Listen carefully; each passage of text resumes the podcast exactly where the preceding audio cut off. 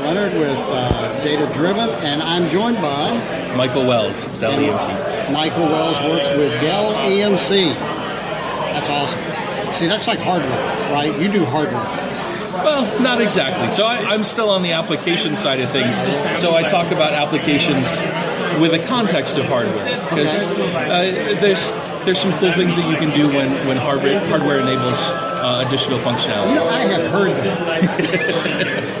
so I do a lot with everybody knows I do data wrangling, ETL. I've started dabbling in data science, mm-hmm. and you know, data science is all the rage now. Right? Anytime you turn on the money channels, you don't hear them talking about ETL. I don't hear them talking about hardware. I am talking about data science, you know, and big data and stuff like that.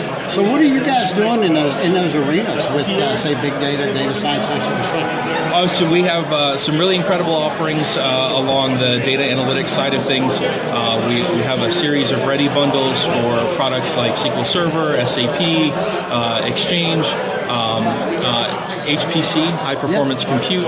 Um, we, we do a lot of work with the medical field. We've uh, done some really incredible things with uh, um, decreasing the time it takes to process the human genome. That's that's incredible. So it's wow. it's we're now able to do that sort of processing in minutes as opposed to days, uh, and and it's remarkable. So we we will see the point where um, a doctor can can process a patient's genome while they're in the office. Wow. so, so you know, I know now before. I don't know if you were with Dell at the time, but years ago, you and I connected at a PASS Summit. Yes. And you were doing some amazing automation. Yes. You were doing things like spinning up VMs, fully provisioned SQL Server editions on them. Are you still yep. doing that kind of stuff? Uh, not as much of it as I would like, uh, but I, I, still very much love PowerShell. Yeah. Uh, and and uh, there, there's some amazing automation that, that you can do with it. Uh, a lot of what I've been playing with lately has been uh, PowerShell from the perspective of uh, Microsoft Azure Stack. Oh, neat. Uh, and so the the installation of Azure Stack today is wow. and, and, it's pretty remarkable. Yeah. Um, in fact, the newest version, uh, the the release stuff they just uh, put out this week, actually has a graphical wizard interface for the installation that is all PowerShell. that, that's crazy talk. I mean, you know, gone are the days when when it was time to spin up a new box, right? Time to provision. The first thing was your Friday afternoon. You went out to the store, you bought all the box parts, right? Yep. Came back, built them that night. Maybe had a brew or two, I don't know.